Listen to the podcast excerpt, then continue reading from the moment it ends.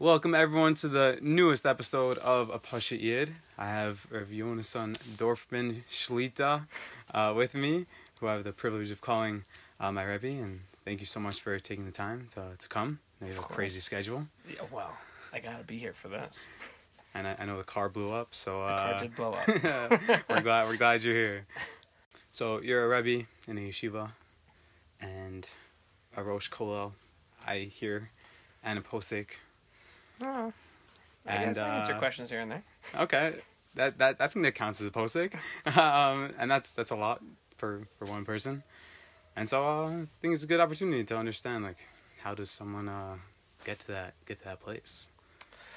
Um, sure, I'd be more than happy to talk about it. But as I said before, I did want to just say one quick yeah. thing, which is I love. I don't know where it came from. I think you spoke about t- Litzari. I listened to the episode with Josh, because Josh asked me, and I loved it, by the way. But I wish I had time to listen to everything. But the image for this podcast, I think you have like a Jew with payas and a rocket ship. I love that. I don't know how much that went into that, probably a lot, knowing you, but it's like the perfect image, not only for your podcast, but I think for like the whole Jewish journey. I mean, every Yid is like an amazing person.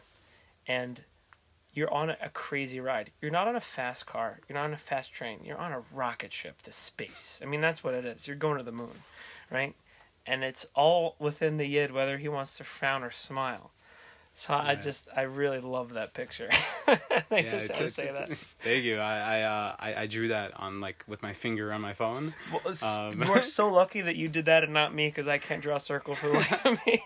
Well, it was it was a square and a circle. It wasn't, wasn't so crazy. Yeah. Um, it's actually uh, from Moshe Weinberger. He, oh, he, okay. he gave that imagery. So, beautiful. Um, but you know, each person takes it uh, mm-hmm. whatever they whatever they want. Yeshivim panam l'Torah.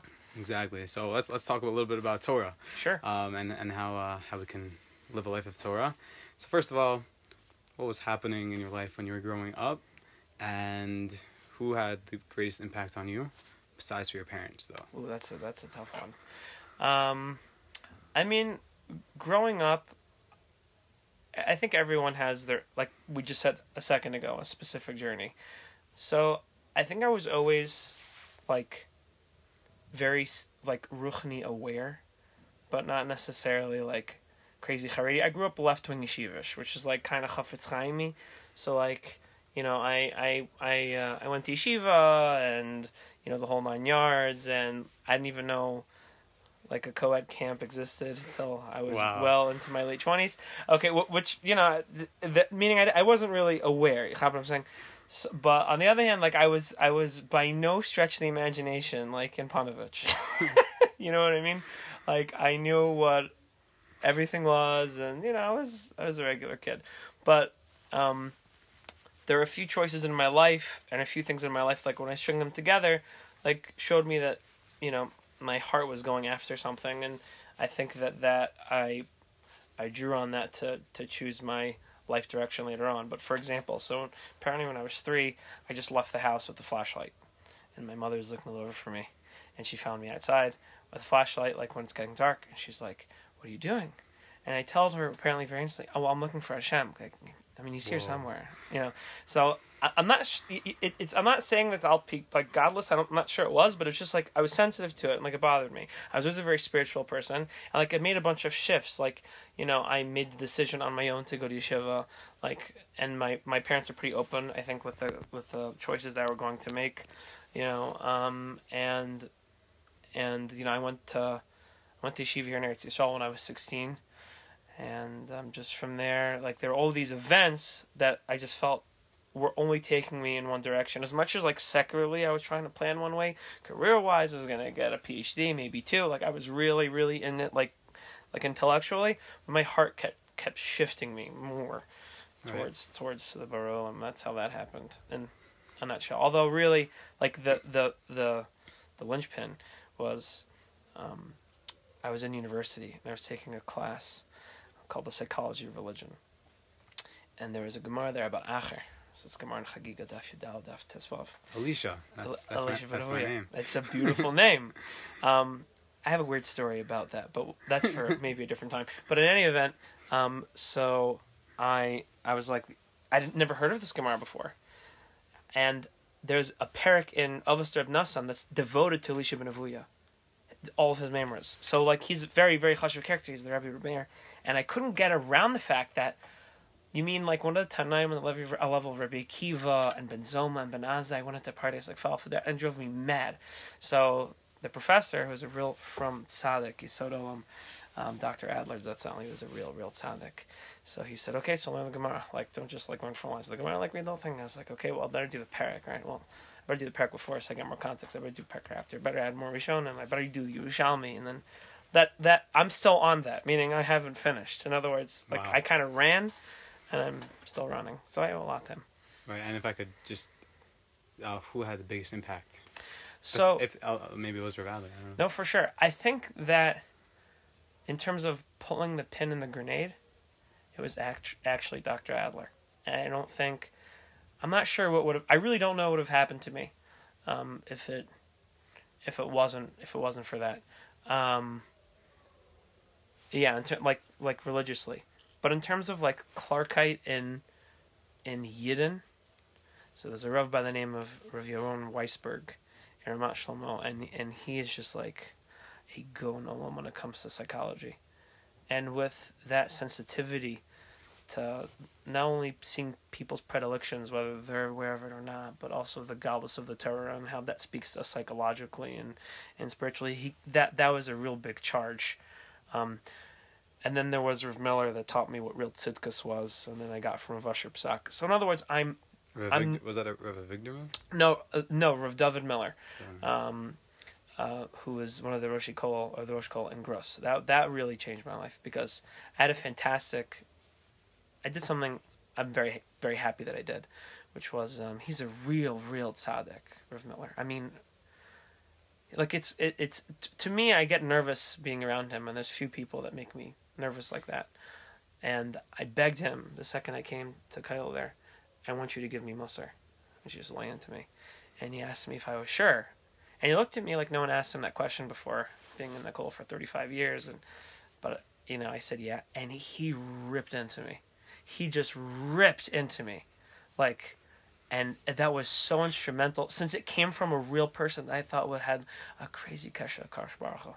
Like, he was the sort of person that even in Pesach, like, if I didn't agree with something he said, I felt really nervous going against him. But not just because of the fact that he was so much more learned than I, but, like, he was a real tzaddik.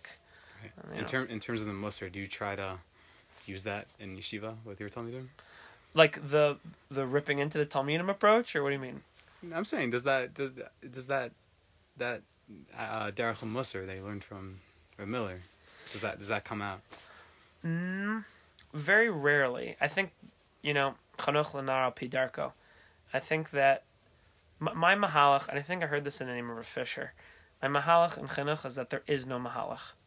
Meaning every person is an olam, like really. So they all deserve a very special touch. So on their own rocket ship. On their own rocket ship. That's exactly right. So for some people, you know, I'm joking. Ninety percent, ten percent, the Musar's in there, and we both know the Musar's in there. But I'm making a joke, you know, and maybe I have to say that same joke ten times to, you know, or or you know, it's I, it's rare that I've I've taken someone and just been like, listen, you are completely out of line. Like, Rav Miller would give me Musar, he'd be, be pulling, and he was such a goon, I mean, with this Musar. Like, he would wait three weeks after I made the mistake to give me that Musar. Three weeks, and and he'd sit me down and be like, I just want, you know, I'll give you one example. Just, just you know, I was by his house for Shabbos with my Rebbetzin and uh, my son, and I, I there was a shtickle Torah that I really wanted to say over, and but, like, I wasn't sure if I should say it, because... because in there had a question about the Rosh Kollel, and I wasn't sure if I should ask it. So I prefaced it by saying, I'm not sure I should ask this question, but and then I asked it. So he asked me three weeks or a month later, he says, if you weren't sure that you should ask the question, so why why, why did you ask it? What were you thinking? And that was amazing, because it taught, I mean, I, I hear the voice until now, and it's been like, seven, it's like eight, eight, nine years later, because it made me sensitive to, if I'm not sure about something, especially when, like, I mean, really, it's for all decisions, but especially in Ruchni decisions, when, like, it could be not lefi someone's covered. It happened to be then I, I made the okay choice, but it was, I just got lucky. Right. You know, like, you need to be very conscious of that stuff. So that, that stayed with me forever. So yeah, so I, I basically cheated your question. There's like for one person, I didn't really give you, you know, Rav Usher Weiss, who's a gon, but you know, but but but but if I had to boil it down to one person, it'd be Doctor Adler. I mean, that I, I, he changed my life. Wow, amazing. So Rav Adler, I'm gonna spill the beans here. You went to Y U. Yes, it's true. Not just university. It was Yeshiva University, and so you mentioned how there was like a intellectually you're going one way and the heart was taking you another way. Mm-hmm. Was the was the path always to get smicha?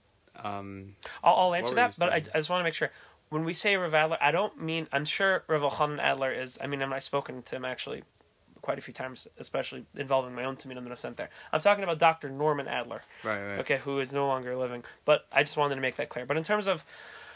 I, I was a weird kid, okay? Like, you know, I I reveled in speaking about Aristotelian and Platonic philosophy with with friends. Um, I was also a complete nerd. That's something else entirely. But like I really, I liked tackling thought. Thinking critically was interesting to me. If I cared about the topic, if I didn't care about the topic, then like forget it. Like I'm, you don't have five seconds of my time. Just I just couldn't focus.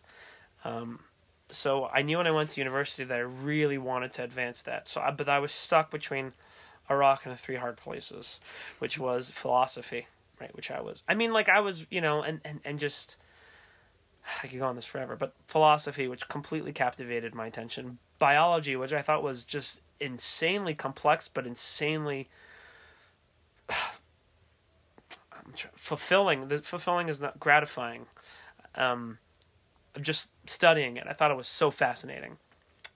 Um, and then, And then there was psychology, which I thought was the, the and that was that was my like my baby. Like, oh my gosh, it was so fascinating because there's so much about the mind that a person can figure out, and and people are so complex, and it's, you know, I don't want to use the word pseudoscience, but it's not. You know, people say it's a soft science versus a hard science, and I liked that abstraction because it, it made it made it not so cold. It made it somewhat warm, which made it harder in a lot of ways. Like you had a you had a really zero in on a on a lot of stuff, um, people's movements, thought patterns, history, um, neurochemical balances in the brain. All of these things go into what a person's consciousness is, which is different than their soul, which we can also talk about at a different time. But um, rabbinics was not was not the plan. Like I, I was gonna be that, you know, that yid that I do my daf yomi and maybe a little mussar in there. And if you told me that Shnei Mecher is really a din and not a Hanhaga Tova, then, you know, I do that too. Um, but, you know, I'd cry on Yom Kippur, but that's, like, pretty much it. But then I just got lost. I got lost in HaKadosh Baruch Hu's arms, and I never left. Wow. So it's it's been it's been quite a journey. Oh, yeah. Oh, yeah. And so... Can I just tell you something really cool about please. This journey? So when I met my wife, I wasn't this way yet. You know, oh, no. She thought she was marrying like this, like, oh, he's going to be like, you know, some doctor or researcher or, you know, clinical therapist. And, you know, and it was a big shift when I decided I wanted to do Kolo. But my wife was like super supportive. Um, a little nervous at first, but I remember we were just like, well, let's try one year of Kolo and let's see how that, that works out. It's never one year. Well, we're, we're still on that year and it's been bliss, I got to tell you. Wow. Beautiful. And yeah, that's that sounds like a big shift. And Rav Adler, Norman Adler, mm-hmm. Rabbi Doctor Norman Adler helped you with that. Mm-hmm. So you mentioned philosophy. Mm-hmm. I I would like to do- double click on, on philosophy. Sure. Now, Rabbi Nachman, particularly, uh, that's that's where I know this from, in Sichos HaRan Hay, he's kind of rails against philosophy and mm-hmm. the study of philosophy, and says that there's not chachma gamur there. There's not like. There's a little bit of truth there, but not, not fully. Mm-hmm. And he says it opens a person to doubts, and it's dangerous. So stick to stick to Torah, where there's true, full M S. Mm-hmm. And um, yet there's lots of Eden learning philosophy, and, and, and you were learning philosophy. So is there... So first of all, what what do you think are the dangers and benefits of philosophy? And and is there like a middle ground somewhere where... So it, it's hard for me to say for everyone, but the dangers are certainly there. Like, I'm not sure I'd recommend this to other people, especially when, you know, if you're reading people like David Hume, who I read a bit, and, and that, like certain very anti seem to be anti-religious like suppositions. So I, I take the Rav Dessler approach. Um, Dessler said that philosophy works in the following way. Don't ask questions if you're super comfortable in your Yiddishkeit and you feel very grounded and you could be mamic with hashkafa and all these other things that are there at your disposal. But if you need to investigate it another way, investigate. Because if you don't, you'll either stagnate, which is not really possible because I think all stagnation eventually leads to rot. Right? So I think that philosophy can be very helpful when there's a need for a certain sort of expansion. But it, it's... It's a phoenix. It's a resurrection in a way. Like, when a person studies philosophy, something is dying and is going to be reborn. So the question is, is what's going to die? You know, is is your heart and one hundred percent, you know, faith in a Kadosh Baruch Hu the thing that's going to die? If so, why would you do that? It sounds so right. stupid. But, you know, if you're if you're trying to learn more about what it means to be a Yid, you don't know what it is, you have doubts, you know, I, I think it's very helpful. And there's a lot of agav helpful stuff also. Like, you see, I, I think philosophy opens up one to a a type of thinking that is very helpful when thinking about the existential um, existence of of God. Not that we can fully grasp it, but I think it really helps one ponder over certain points that they wouldn't if they would not have, you know, studied philosophy. I'll give you a small, just it's a cue point, but it's just an expression of questions that people don't ask themselves. Right. So the discussion about hard statistics, about is the sun going to come up tomorrow? So people don't think if the sun is going to come up tomorrow. So the question is, is okay, do we compare it to all of the days that the earth has ever been around and then compare that to the amount of times the sun has come up tomorrow? And so therefore it's some crazy high number statistical, right, that it's going to come up tomorrow? Or do we say that, well, the world is going to exist for infinity and you just have an insanely small, like, sample size, so we really have no data, so it's really fifty-fifty. See, like, th- this is just like, why why would you think that? But then on the other hand, it's like, well, if the world is going to exist, for argument's sake, for another sixty trillion years, so the fact that for the almost last six thousand years, we like we have almost no data, so why would you assume the sun's going to come up tomorrow? Are you stupid? It's all of a sudden like, okay, like that's a new, that's a small point, but like imagine like a thousand things like that. It really helps you approach the world differently. Um... So I'd be very cautious when going into philosophy, and I would stay away from the people that were, you know, famously atheists, um, or infamously. But, but if you have to do it, then do it. Preferably do it with someone who, like, with a Rav, like people who is somewhat familiar with philosophy. Like, um, I won't say the name here, but I, I definitely know of a yeshiva, um, that people asked questions that were very philosophically based, and they're just looking for questions, you know, in regards to their emunah.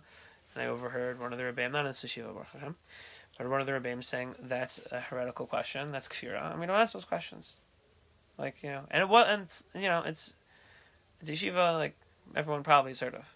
And I, and I thought that was really just such a stupid answer. I mean, that's asinine. Why is the Gemara so darn long? Because people ask questions. It's okay to ask questions. Why is there so many we've shown him? How come you go down to the base medrash and there's like a trillion books? It's not like the Gemara hasn't changed. The Torah right. didn't add psukim. Yeah, it's like because there's so many points to be made and a lot of questions to be asked, and you'll get to the truth. But sometimes it's a journey. You gotta stick in that rocket ship. Right. If someone has very basic questions and they're not connected to a Rebbe, unfortunately, yeah. Uh, what's a good contemporary safer? Let's say they can. Uh, And explore safer, or f- or philosophical work, uh, from from a Jewish person, preferably a Pasha'id. Sure, a Pasha'id. So, um, I let's see. Well, Kuzari has the best proof for God's existence and and um, the Yiddish way being the way. I mean, it's a rock solid proof. um, I had someone recently try to argue me against the proof. Uh, do you know the Kuzari proof? The Kuzari proof in a nutshell basically says, you know, the, someone tells you that they just spoke to God yesterday. Okay, how easy was, was it for them to make that lie? Pretty darn easy. Okay, so probability of them telling the truth is fifty-fifty, but like, you know, you doubt it. Okay, then let's say two people right. have have this lie. Okay, well, it goes up on credibility a bit, But it's harder, it, but the reason why is because it's harder. It's harder to keep that lie. Because if you ask both people about the event, they have to keep their story, which is why, you know, Hakira and Beis Din is amazing, because you have, you know, these two witnesses and you keep on slamming them with questions, and if there's a lie, it definitely it eventually unravels, because you, you can't make up literally a trillion details. Like, you know, we're in a room now and there's a trillion details in this room. You know, I can't make every single one of them up. I experienced them, right? Right. Um, and then imagine we go from two people to a thousand people to fifty thousand people. I don't think there's a religion, and if there is, I'd love for someone to reach out and tell me, where there's been a uh, a a people that have said that they've experienced God that was more on a, you know, five thousand person basis, except for Judaism, which has six hundred thousand plus people. Right. Everyone saw the same lie, right? Which is insane. I mean, that means six hundred thousand plus people corroborated like the, all the exact same story. And not only that, the Torah tells you, go ask your father. He was there. He'll tell you what happened, which is the dumbest thing to do if you're a lie. Right. Right? Because imagine when the Torah came out, if it was a lie, right? Okay. So you got the Torah, and the, and they're like, oh my gosh, this is Egypt and, and plagues and the water and like the Spirit of God and a Torah on a mountain, and I could see thunder and, and you know, oh, wow, that's crazy. Hey, Abba, did that happen? Hell no. you know? No, so right. You know what the answer was? Like, yes. Yes, son, I was there. Right? So that, right. So someone recently was like, oh, yeah, that, you know what happened? I'll tell you what's more likely. Everyone found scorpions in the desert, and apparently, like, you can extract scorpion, like, D M T from, like, scorpions, I don't know, whatever he was talking about. And he's like, everyone took it at the same time and had the same trip. Right. I said, you're nuts. You know, you can't prove anything one hundred percent, because then, you know, everyone would buy that book to one hundred percent prove God, and there'd be no Bechira because you'd already know what the truth is. But, like, you can get darn close. So Kuzari is fantastic. But Permission to Believe and Permission to Receive, I perused a little bit, and I was pleased with it. It wasn't necessary, like, for me, but Permission to Believe and Permission to Receive, I think people should read, and Kuzari. I think those are fantastic places. If you're a cold thinker, that um that... those are great starts. But Kuzari takes a bit, so be patient. But it's worth Every, it. The whole journey takes takes a bit of time. Yes, so it does. Yeah, it's, it's worth it. So that was that was philosophy, and then eventually you decided to switch to smicha, mm-hmm. and you learned in Eretz Yisrael, right, in mm-hmm. Gross, and you received smicha from Y U. I received smicha from Y U, Rav Nechemia Goldberg, and um, trying to finish up the Rabbanut now. So that's exciting. So three of them, the tri- the triple crown. um, so I, I guess you would say you spend a lot of time learning halacha. I try. Try. Well, to be a posek, you know, you have to know a little bit. Yeah. So, uh, so halacha for me, and I'm sure other Pasha'id didn't have this, have this quandary that, you know, if I'm at, if I'm at a tesh, I'm, I'm learning chasidus, or, you know, if my Rebbe in Ian Shir, let's say, says like a, a good. A good svara, a good explanation of the Gemara. Mm-hmm. There's like a certain gishmag, a certain feeling, a certain connectivity. Um, yet, for some reason, like limud halacha, like getting into like the nitty gritty details of just do this, don't do that, and like this many tefachim, and mm-hmm. and there's just so much, uh, so many details, and the Beis Yosef quotes like fifteen opinions. Mm-hmm. Um, I don't know. People seem to get, as they say, lost in the sauce, mm-hmm. and it's difficult to find Hashem in that in that limud. Um, why do you why do you think people, um, especially me, have that uh, have that block? Well, I think it's because you're a yid, and every yid is like beautiful and special and precious, and everyone has their derech. So you know, my derech, I I, I love. So I I learned in the mirror under Rav Sharieli, and I noticed like later in the year. I mean, that shir was amazing. I was shepping so much from that shir. But I kind of got bored near the end of the year. And so I spoke to the Meshkiach of the Mir of Aron Chalosh, that's all. And um, he looked at me, and he, I'll translate, he says, it's dry, that's why. I was like, what do you mean it's dry? Everyone else in the shir seems to be, it's like, no, no, no, for you it's getting dry. And and he was right. Learning Gemara B'Ian for me, like, it's not, it's fun, you know, there's a connection, but I feel like a crazy geshmak when I learn halacha, like, I'm addicted. An addiction. Okay, so you don't. Okay, guess what? I haven't Hasidus before. Nothing. Nothing happens. Nothing happens. My... It's not possible. you know, and it's you know my one of my Rebbeim Mufhakim, Rav Usher Weiss. He's he's he's a chassid, okay? So, you know, so I don't mind saying this publicly. Like, it's just it's just not my thing. Maybe I need a little bit more exposure. Right. You know, um, I have been dipping into Kabbalah a bit, but it doesn't feel the same for Hasidus. Um, but, like, you know, I'll get to your point specifically in a second, but so my my wife's grandfather, he he's an amazing person, and he's Hasidus one hundred ten percent. I remember once when I was newly married, he sat me down to learn a Torah Or, which apparently is quite complex. And he told me to go through this whole piece, which I did, and it, it took me a while. And then he asked me to say it back, and I said, well, okay, I, you know, it's this, that, and the other thing, da, da, da, da. And he's like, he was he was a little bit dumbfounded. He was like, wow, that is exactly it. That's how do you feel? I said, I have no idea what I just said. I told him quite honestly. So, like, it speaks differently to different people. So you are people that get, uh, this is a new phrase for me, so I just learned it, lost in the sauce. So it, it's because that that speaks to you a little bit less, you know? You can read a Rav Nachman and get a gishmak out of it. Part of me is very jealous of that. I have a kinah sofrim for that. Good for you. Like, you know, it speaks to you. That's what your nefesh, that's where your nefesh is drawn. That's a beautiful thing. I could be very psychological about it and be like, well, you like abstractions more than I do. You know, I'm a little bit, I'm a lot more of a cold thinker than you are. But number one, that might not be true. And number two, I don't really think that's it. I think what it's it's it's more basic. I think it's the ishiyut of a person on, on a spiritual level. I think a psychological level also, but I think that there's definitely a ruchni component there.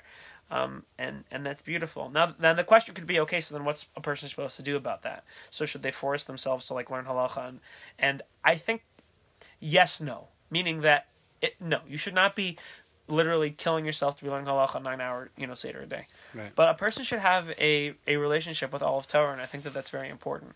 So he should definitely be learning halacha, even P E N. Maybe not five hours, maybe half an hour, but you should have a chelik in every part of Torah. And I'll tell you, at least my personal experience, but I feel like this is standard for everyone. The older you get, and the more you really have an intimate connection with Torah, things just start to open up to you. There are things that speak to me now that didn't speak to me before. And I mean, like, in a very, very serious, deep, intimate way in Torah. And I, and so I would definitely suggest that to everyone. So if you're lost in the sauce, don't kill yourself, but maybe taste a little sauce here and there. That's good. That's a good way to put it. Um, you said it right as you learn more, things start to open up. Mm-hmm. Like Rav Kook specifically speaks about how, like, I mean, I don't, I don't really know what he means because I, I haven't experienced this yet, but... Um, Like how we, like you learn a lot, a lot of details, and eventually you start seeing broad concepts, and oh, yeah. and, and kind of all of Torah coalesces into, into one broad pin- principle. Can you speak to maybe what, what that what that means? A little bit. I'm trying to figure out the best way to say it. Two things happen to you when you really commit yourself to Kodesh Baruch Hu and learning. And I think this is a standard. Number one, you learn how to learn. So I'd say there's three points, not two. You learn how to learn. When you learn how to learn, and this is why people, by the way, in, in, in yeshiva, people ask me this all the time every year. Why is it like, Gemara, Gemara, Gemara, Gemara? I mean, where's my Tanakh? Where's my Chuvas Gaonim? Like, you know, like if you want to get exotic, like, you know, it doesn't have to be just Tanakh. So, and, and you know, where's Midrashim? You know, where's where's more halacha? And the answer to this is, is that if you won't know how to learn like Mishnah Berurah well, good for you. No one Tanakh, well, good for you. Chuvas HaGaonim, good for you. But you're not gonna, you'll never be able to crack open a Gemara unless you know how to learn Gemara b'yin well. See, it's that's the key to pretty much all other Torah learning, because it just it advances your mind a ridiculous amount. It takes a long time, but so in learning, the more you learn, the more you're used to breaking your your your view of existence and seeing everything on like infinite dimensional planes. So that it helps you understand the world. And Torah, all of a sudden, like you start seeing connections that you have never made otherwise. Then the second point is encyclopedic knowledge. Like you just keep learning, and guess what? Like it's no surprise, but you actually know things, right? right. That that's the key to being a Talmid Chacham. The name of the stipler, I say this, but it's like it's so pashut, right? If the bracha or the way to be a Talmid Chacham is to sit and learn. That's how you do it. Okay, so you know you sit and you Shock, learn, shocking. right? Shock. So you know you sit and you learn, and then there's this ex- the expansion because of all of these Sharam that you see, and so all of a sudden, like you're making a Devar Torah, and and up from around you rise up fifty Makoros, and you're like, oh yeah, I know these. Okay, they're somewhat related, and then I just connect them together, right? And I think everyone could do it. Then there's the third thing, which is I think HaKadosh Baruch Hu starts talking to you, and I don't mean this on the level of Nevi'us, but like there are some times in learning, for me, it's taken years and years, but for other people, I'm sure they have it much quicker. But, like, I'll be sitting down, and my chavrusa will ask me a shaila, a hard kasha, and I'll get a shaila on the phone, difficult, difficult shaila, and just, like, I won't even think about it. I have the answer. And it's so complicated, the answer. It's amazing. It involves like ten Gemaras and fifteen Rishonim and twenty Acharonim and three Shulchan Arachs and four Chuvas. And, and like I and, and, and then like a, a whole Einfall and the Mahalach. And I didn't think about it for five milliseconds. It just came to me. What is that? Yeah, that's HaKadosh Baruch Hu is saying, well, if, if you're close to me, I'm close to you. So that also happens. So all of those things is, I think, what Rav Kook is talking about. In Adoma, you'll learn Bava Kama this year. You learn Bava Kama again in ten years if you're still like pushing and learning. It's a different Masechta. It's not the same Masechta at all. It's a trillion times deeper, and it's exponential. It gets like every year you gain an exponential amount. So so that's the Galus of Torah. It just expands like crazy. That's what Rav Kook means, I think. Wow. So that's... Yeah, I've I've, I've been reading it, and like it, I think that really uh, put it into a little more practical. So Great. We're, we're still we're still trying to get there. Yeah, um, you'll get there. We all will. I'm uh, still trying to get there. I'm just I have the littlest taste. I'm at the tip of the iceberg. Right, amen. And so, while I have Rabbi sitting here, so and, and you're well versed in philosophy, and so, uh, and you're very relatable. Um, I wish. so uh, inside joke, inside joke. Yeah. So there's a there's a new sort of horizon people are talking about that's that's coming to mankind called mm-hmm. A I, right? Artificial intelligence. Mm-hmm. And it brings to the question, these machines, these programs will, will learn how to, they, they're already responding to, they can have conversations, they can code more code themselves. Mm-hmm. Um, and it brings to the question, it, it brings to the question, what makes us human? And particularly for Jews, what, like, you know, we believe we have a neshama, but these, these machines, uh, I don't know, eventually they'll they'll be able to know more Torah than anybody.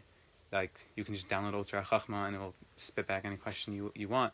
Um, so, can you speak a little bit to that? Um, yeah, for sure. Th- this is a, a beautiful question. And I thought about this a lot. And it gave clarity, actually, on a boat in the middle of Venice about a month ago. This is what I think about when I'm, like, on vacation. Um, go to Venice. That's go to I... Venice. Everyone should go to Venice. It was fantastic. And it, it, it was it was fascinating because as I was thinking about this, is is you know, there was a, a couple sitting across from me. I had no idea that they were Jewish. I'm a very extroverted person by nature. I just can't be when I'm in the yeshiva setting because I'm just I'm learning, answering questions, you know, kollel, whatever. So it was my one-day vacation I had during uh, during Hanukkah break. And... um. um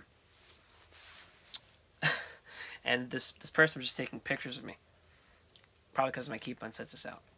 And so I just looked in her camera as she was kept on taking pictures of me. And she realized I was taking a picture. Um, and she was, like, super, super nice, super nice lady.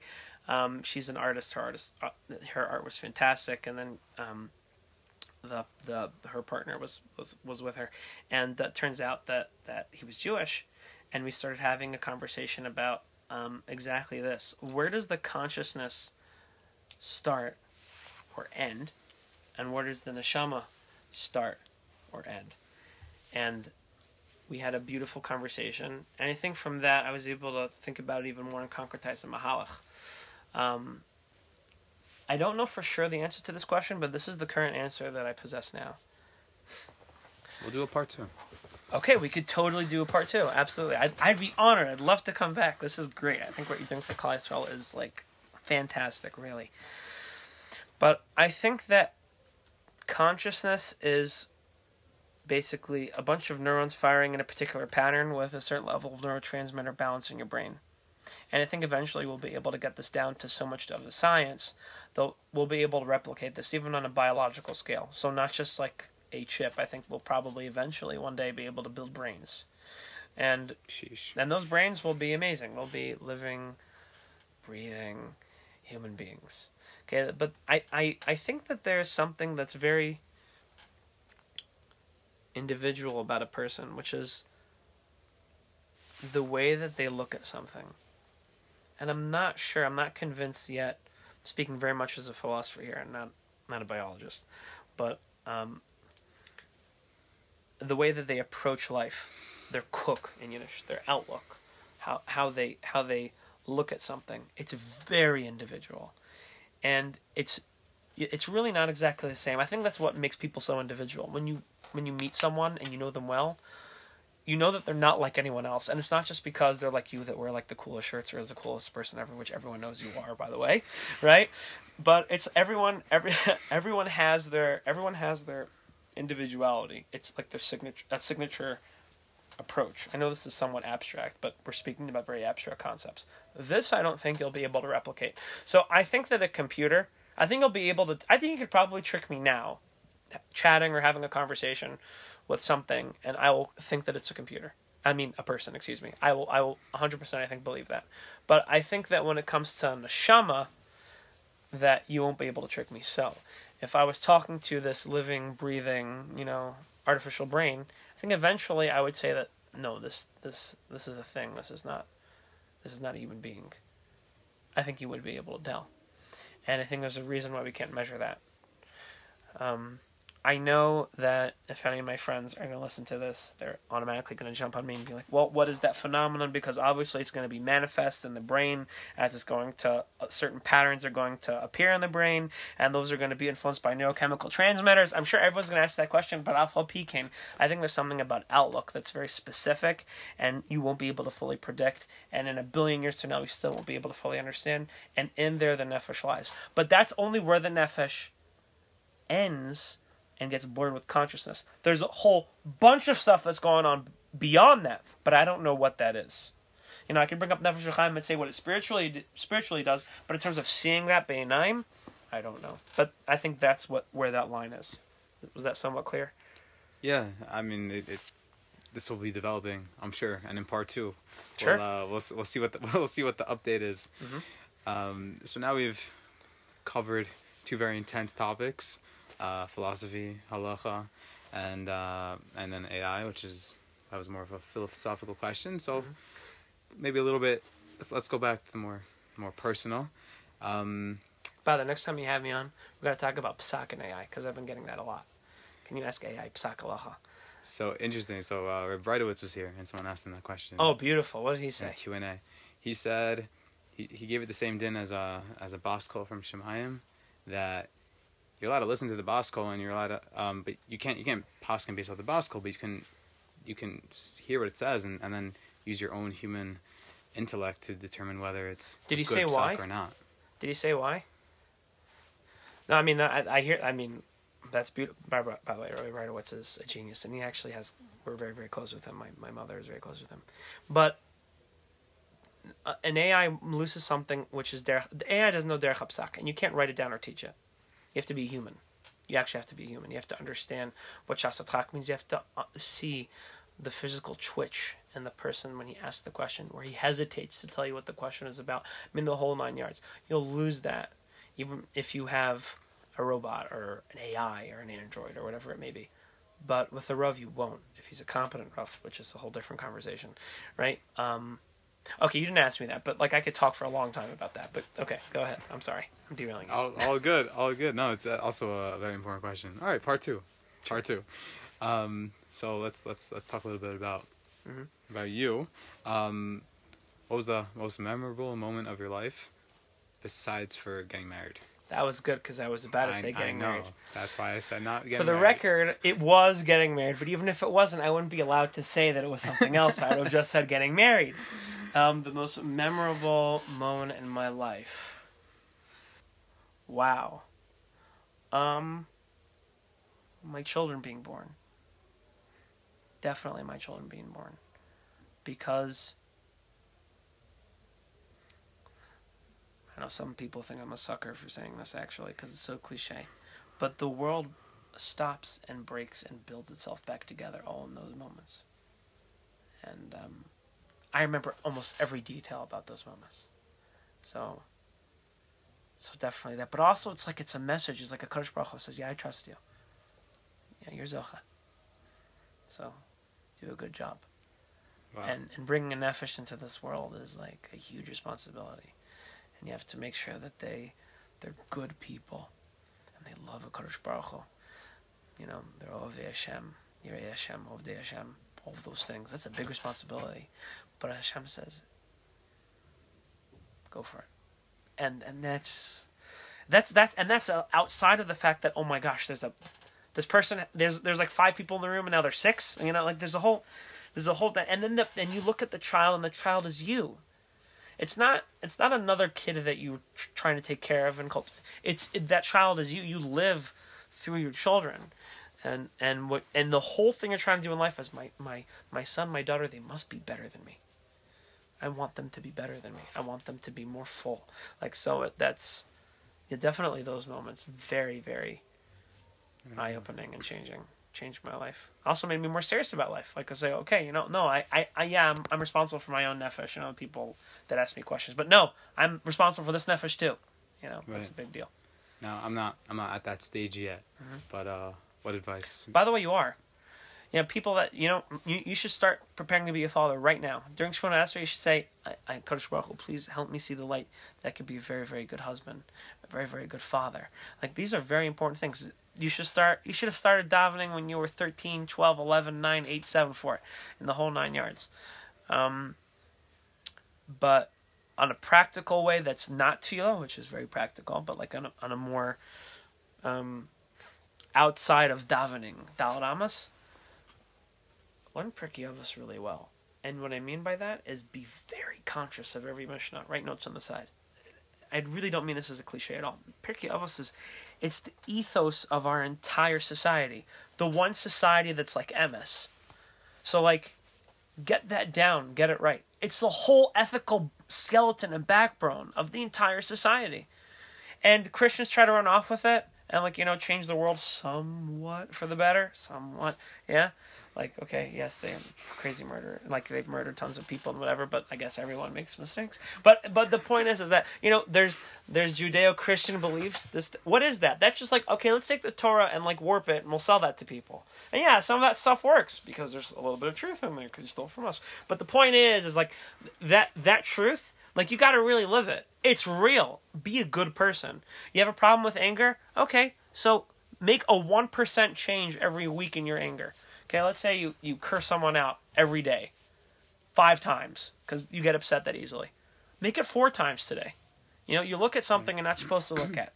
Okay, do it once, like make incremental pushes to make yourself a better person in every single area that you can. Do that now.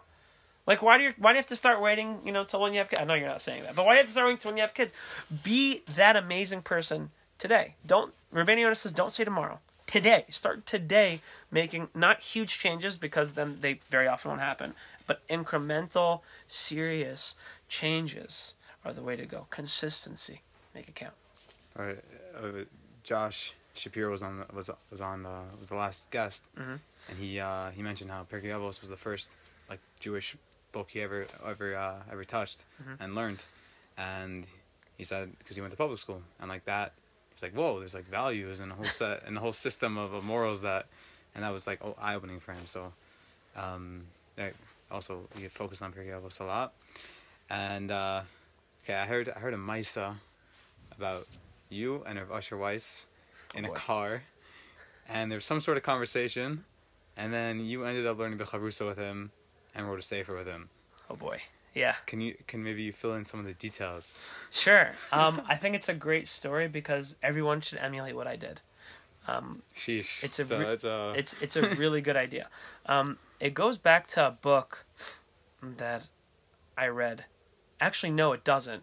I saw it in a book later, and I was like, oh my gosh, that's it. I wasn't sure one hundred percent what I was doing. I think, but oh, I digress. Basically, I really wanted to get close to the Gedolim, and I was like, well, how in the world am I supposed to do that?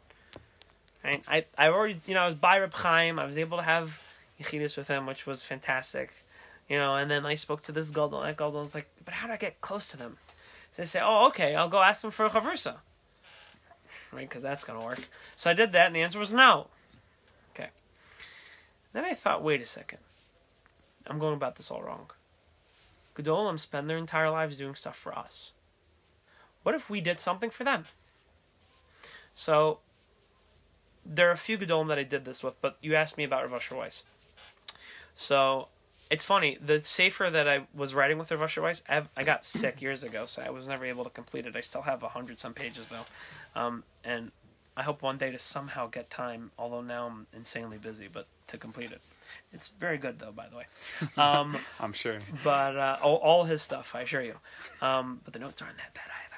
But in any event, um, the I, I I started getting close with him by going to his.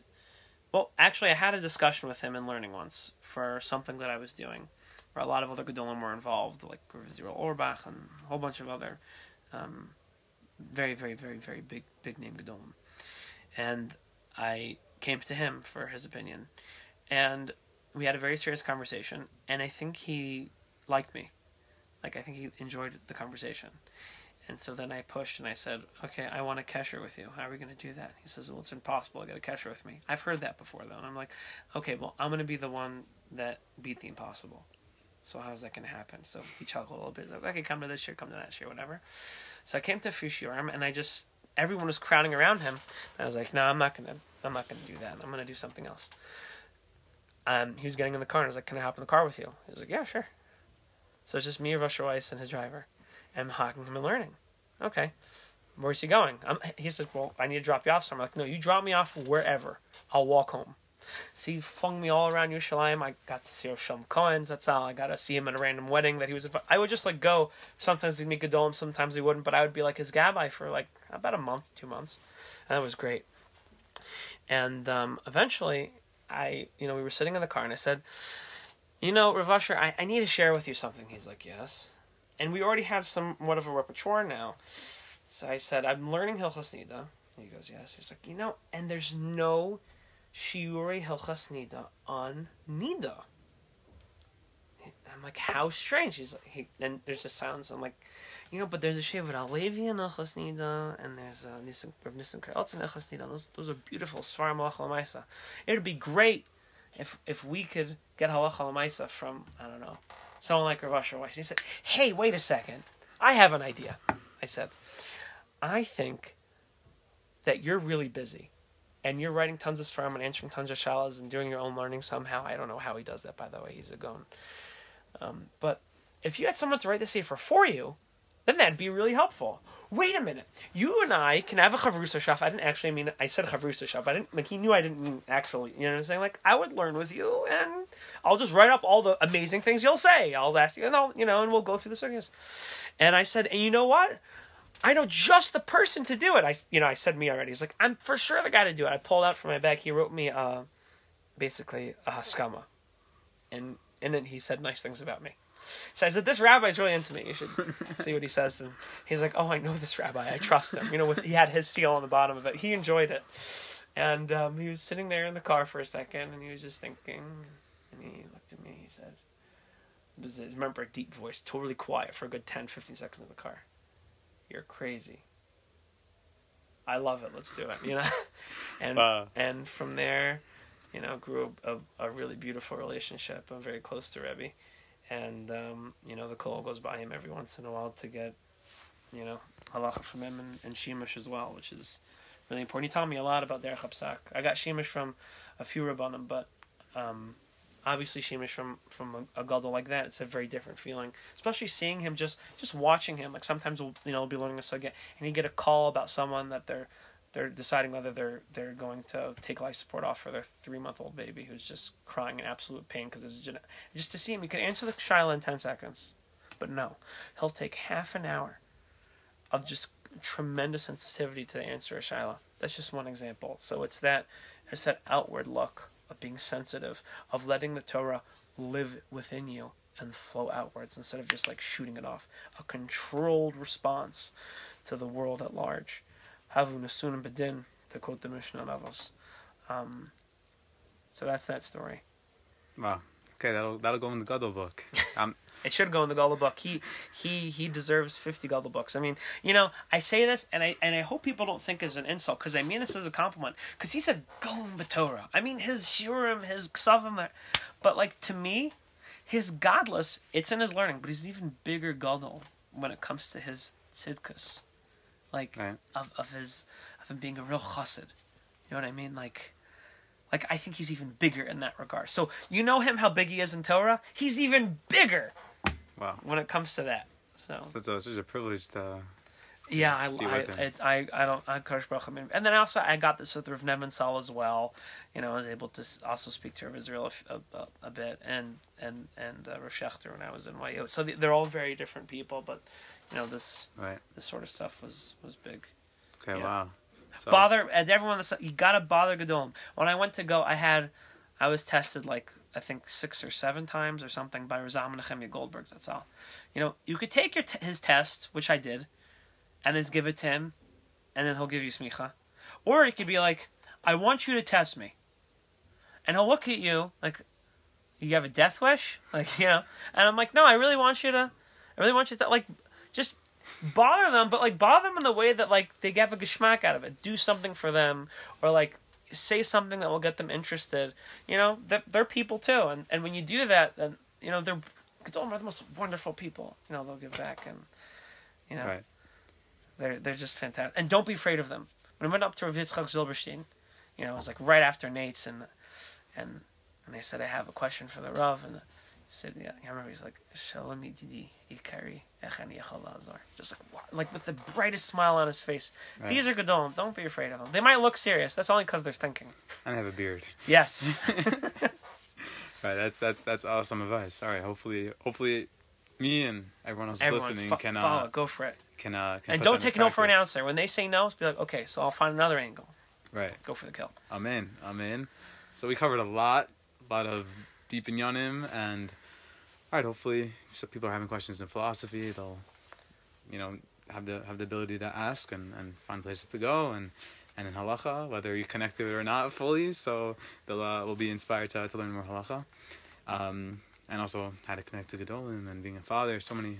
So many beautiful things we spoke about. Halacha and philosophy questions are the best because I do get questions very often. And it, it's so good, at least for me, because it keeps me on my toes. Like, people are asking, like, random questions out of, like, nowhere, whether it be philosophical or, you know, it'd be derech halimud or, you know, and being halacha. Like, it's it's a good push. It's a good push. But you got to know when to, to say, and this is one of the keys to becoming a posek, is I have no idea. You know, sometimes, sometimes we're just like, I have no clue. I have to look that up. I have not even the slightest idea. Even Rashi says, uh, I don't know. Yeah, but, but, but when he says that, it's scary. When I say that, it's because I don't know anything. Right. But yeah. Right. Okay. So, again, thank you so much. I, w- I have one more question. Sure. Um, if Elon Musk came right now and said, I'm sending you up in, to the moon in a SpaceX rocket ship, you could bring one sefer. What sefer are you bringing? Well, number one, I would say I'm not going.